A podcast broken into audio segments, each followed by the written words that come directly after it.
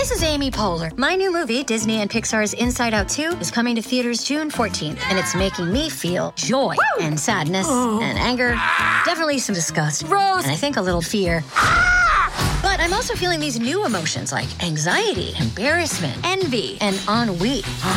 It's what you call the boredom. Okay, that one was weird. It's gonna be the feel everything movie of the summer. Disney and Pixar's Inside Out 2, rated PG, parental guidance suggested. Only in theaters June 14th. Get tickets now. You have reached a phone call from Paul. A Literary Hub podcast. To hear more, visit lithub.com.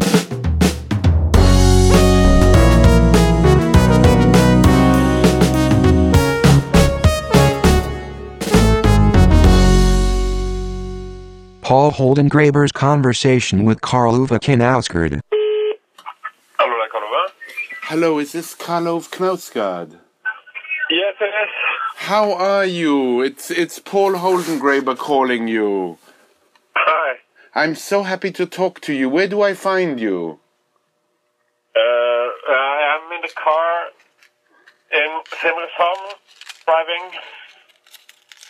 Wh- Where are you driving to, if I may ask? Uh, I have just uh, delivered my oldest daughters. They are uh, participating in a musical, uh, so they're rehearsing. What are they rehearsing? It's Annie. it's what? A- A- Amy? Annie? You know Annie? The Oh yes, Annie? yes. Yeah. And and do you do you do you watch her rehearse or do you just go to the final performance? Uh, I do watch the, the rehearse, but today I have my little youngest daughter. She's only two. She's in the back of the car. They have to go back home today uh, because I'm alone with all the children. So I have four, you know. Yeah, that's it's it's difficult, isn't it? I mean, I must say, having two um, felt like a lot. I I didn't want to have more because I didn't want to be outnumbered. I see, uh, but I did exactly the opposite. I, I said that we should have three because we need to be outnumbered. It's good for them. You think we do need to be outnumbered? Yes, I do. That, that was my plan when I had three children. The fourth was kind of not outside of everything, but the three first, that was the plan. That they should be outnumbered us. And they they, th we we need to have them because they need each other so that they can talk about their parents. Yeah, They can complain. They can they can love. They can hate. All of it. yeah, and they are, you know, independent uh, units by themselves, which is good, I think. I think it is a good thing. I think it is a very important thing, and they are also part of a, a, a collective memory. They, they they will remember things for each other about their parents and about their upbringing, about their trips going to see uh, to be taken to Annie. Do the do do is is performing in plays something that happens often? You're in Sweden, right? Yeah, Yeah. Is that something that is part of the curriculum?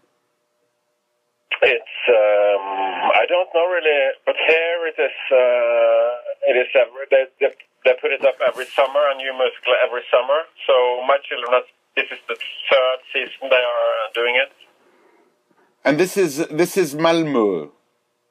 Yeah, no, this is uh, really, it is, I live on the countryside and it's a small village called Simrishamn, which is, you know, 30 minutes drive away from our house. Right, because I remember going to Malmö when I was uh, in Copenhagen. You know, at the Black Diamond, where I've done a few things. Um, I I went to Malmö and I I imagined I imagined you walking those streets. I remember coming to one of those squares and, and a kind of old square in Malmö. Yeah. um, which I, I can't remember the name, but it was very beautiful. And then I went to a sculpture garden near there. I can't remember the name of the sculpture garden either. Do you know what I'm talking about? Yeah, I think it's uh, it's a park, isn't it? Yes. Um, yeah, I think I know. It's beautiful. It's beautiful. Yeah. So, so your the the fifth volume is is coming out in America soon, and there are two two two more to come. Uh, it's one more to come. One more to come. Yeah. Is there any any form of excitement in you at at at this opportunity of a of a, of another book coming out in America? it's it's more, much more of a relief that I don't have to actually write the books. They're just coming out with no effort, you know, on my side. So that's a good thing. you know, if you know what I mean. I do know what you mean. The, the the effort has been done. You you must be wondering, you know. So they're they're they're, they're coming out, and I didn't even do anything. Yeah, that's right. It feels magic. It's it's all done already. Yeah. And that's a writer's dream, you know. Yeah. Have the book to publish them and don't write them. Yeah, but it's it feels uh, it feels uh, it feels good. And the the books are so different, so I never know what kind of reaction it will get. So this book is much more of a page turner than the others. Somehow, Yeah. Impression from the readings, you know, from other people. Do you have a do you have a sense what what will what will what will strike America in this book? No, No, and you don't care probably. No, I don't care. That's right. Uh, but that sounds very ignorant. But I'm, yeah, I- have left the book, you know, and I do that when I publish it, and and I, I'm not waiting for a reaction. I'm not waiting for something to happen. I just, it's there. I've done it. It's, you know, it is what it is. I'm happy if people like it. If they don't, it's. Um, It's fine. it was fine, but it's, I mean, I have changed completely in that aspect during the publishing of my struggle. Because before I was very, very aware of what people were saying, and, and, and it was very important for me, the reviews and, and you know, the, but in The response. struggle, There's been so much that it's kind of, it's an overload of, of reviews and feedback, so I, and it has made me much freer. You know, I'm publishing books now, and I I can do that completely differently. The response, the response matter. I, I know that when we, we met at first, when, when the first volume came out, it was a whole, it was a whole different ball game. Yeah, yeah, that's right.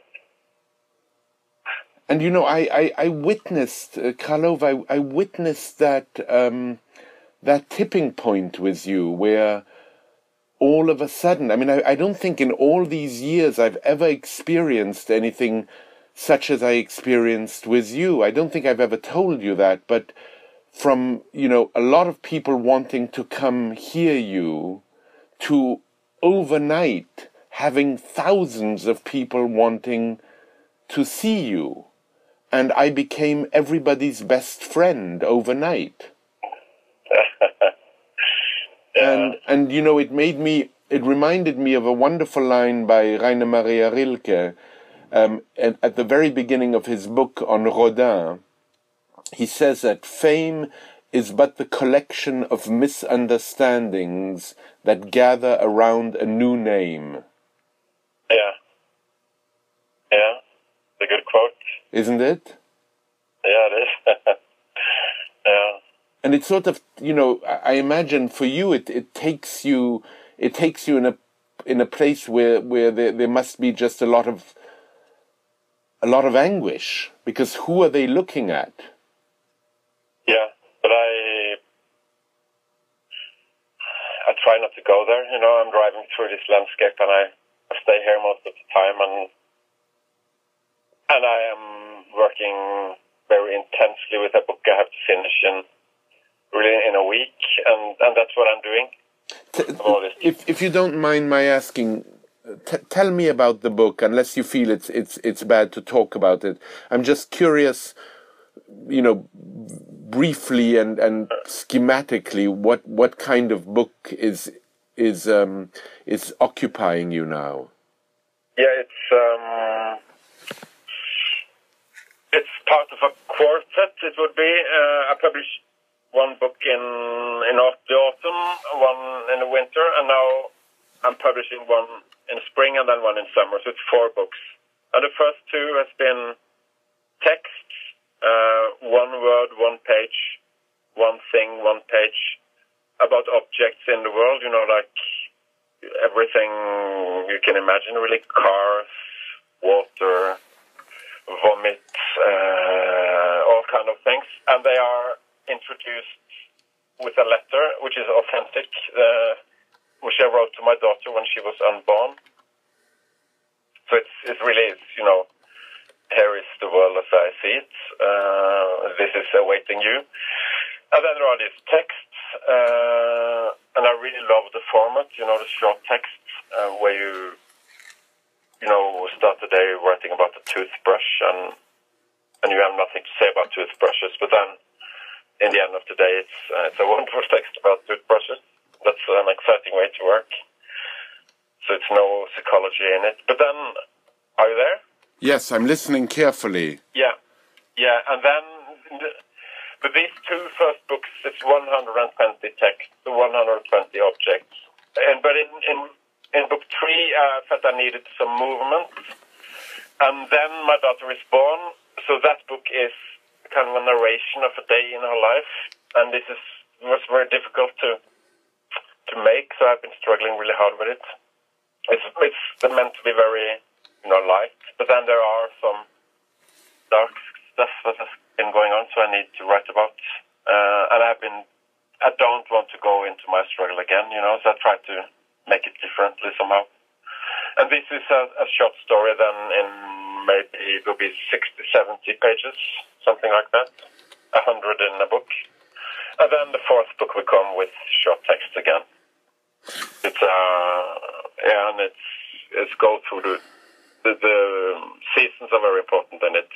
There's very much winter in the winter book and very much spring in the spring book, you know.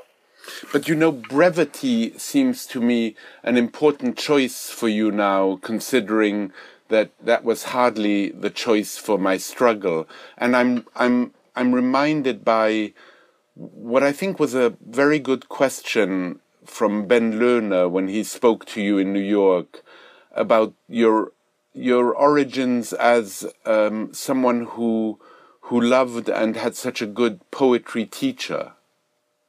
Yeah. This is related to that. Do you, are you familiar with Francis Ponge? Uh, am, am I familiar with him?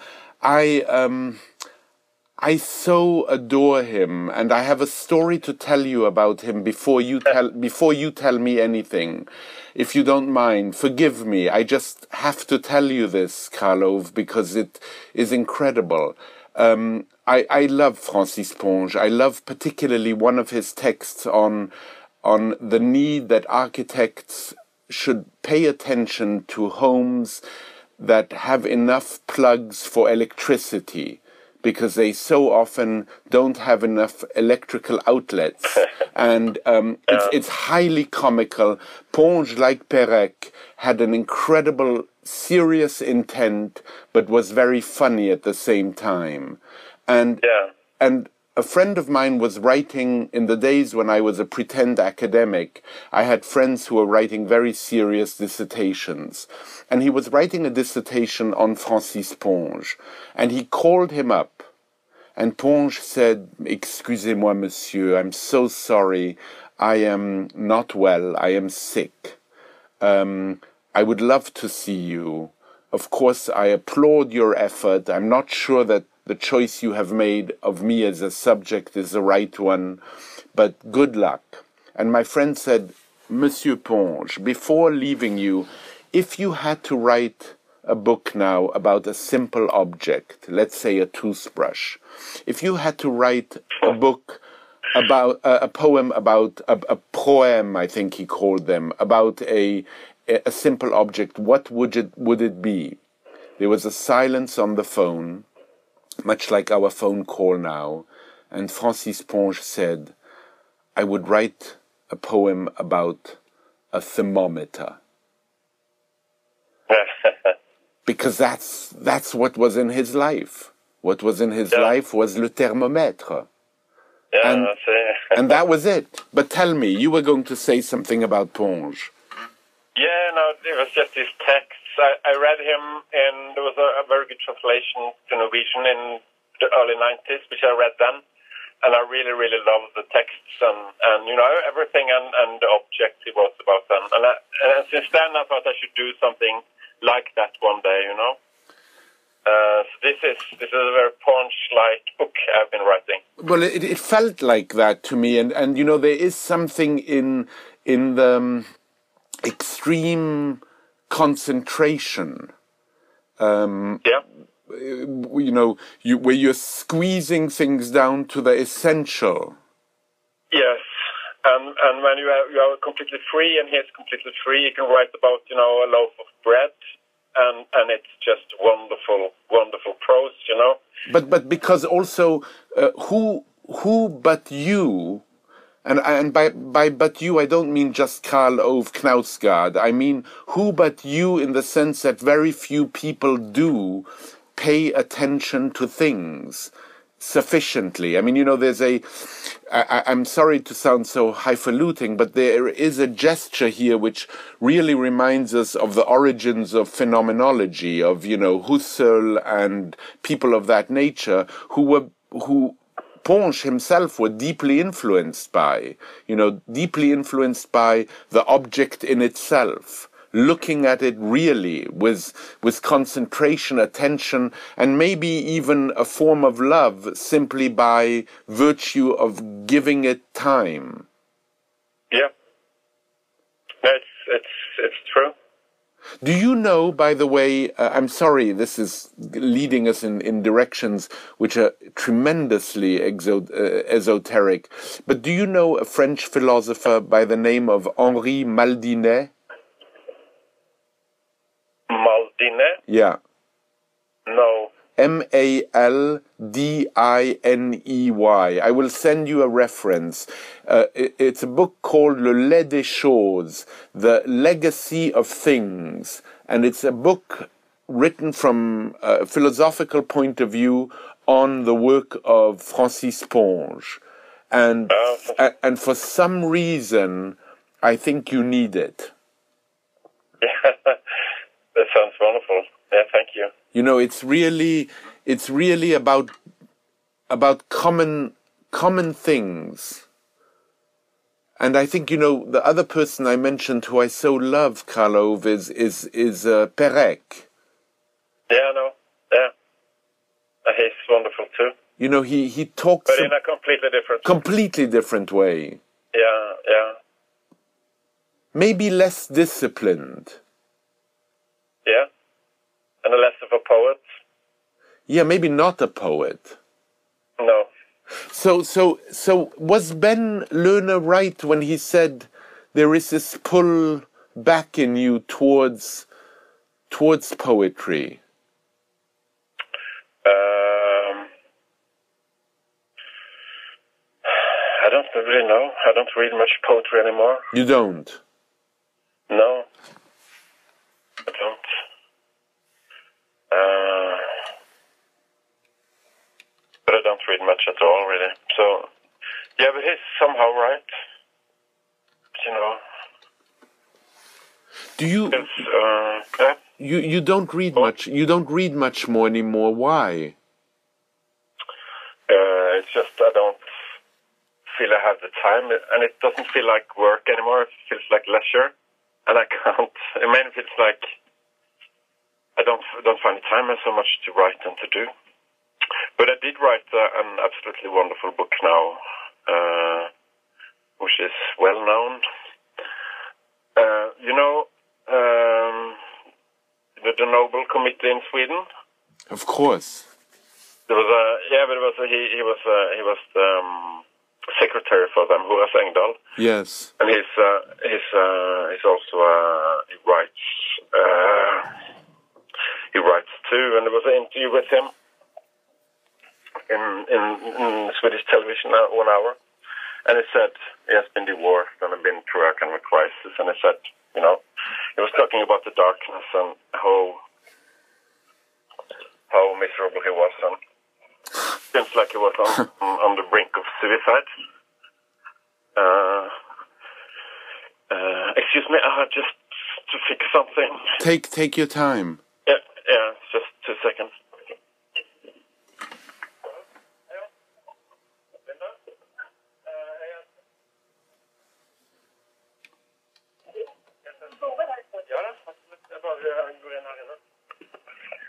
Sorry about that. Not at all. It's part of being on the. Fo- it's part of being on a phone. yeah. So he was talking about that. Uh, sounded like he, uh, and then he said, but then he read something, and it saved him, and it was like, and the interview tried to make him say what book it was, and he didn't want to say it, and then in the end he said it was Turgenev, you know, the Hunter's sketchbook. Uh, and they asked why, why did that book save you? And he said there was no answer to it, but he thought he never thought that literature will, you know, um, hold the whole way through in, in, into where it was real, you know, in the real life, so to speak. Uh, I can't say it in English properly, but but that, you know that it's it's it was good enough. It, it uh, and then I thought I, I just have to read this book, and I and I did, and I completely understand what what he meant. It was such a such a wonderful book. It was absolutely some of the best I've read ever. I have to. I have to make an admission here, which is I have not read it.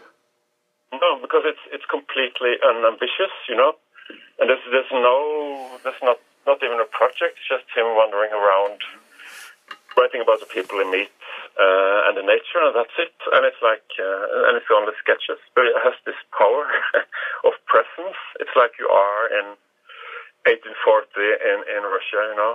And I read uh, Tolstoy at the same time, and and that's wonderful, wonderful novel. I read War and Peace again, but it still it lacked that presence, and I saw it immediately when I wrote when I read Turgenev. And then I read Father and Son and his other stuff, and they are not even close to where he was um, when he wrote that. And it's the, it's so unpretentious and you know easy, and see it's like it's really like a really really great painter doing something with no effort at all, but it still is you know magical in a way. So that's that's the last thing I read who made an impression on me. Well, uh, and and and and what an impression! And you know, it, it strikes me as as we grow older. You know, how many of those kinds of experiences, such as the one you described, do we have left in us? Yeah, that's a good point. You know, it's it's um, it's it's it's to to be so overcome by something so powerful is rare. I mean, one has to be present to the, that presence. One has to be present to Turgenev describing things that make you feel as though you're right there. Yeah, I think you you must need it. That's what's what it takes. And if you need it, you are open to it, and you can you can take it. But you really need to need it. And I did when I read it. Do you um, do you watch movies? Um, very rarely now. Uh, I'm sorry, that someone knocking. Yeah, it, it's difficult and, uh, because there's so many things that telefonen? yeah. Jeg, jeg, kan jeg komme bort etterpå? Er det ok? Jeg kan komme bort og prate med deg etterpå. Ok, fint. Oh, sorry. Not at all. I, I wish I knew what you said, but I agree. People are speaking a lot now about Asne Seierstad Yeah. and and that book, which is so extraordinary. And and reading an article yesterday in the New York Times about how how um, Anders Breivik, I think you say, is Yeah. is he's feeling that the the the um, prison is not treating him well. Yeah, I know. Yeah. It's wild. It is uh, it's insane. and and and saluting. You know, he came into the courtroom salute, doing a a, a Nazi salute. Yeah. It is frightening.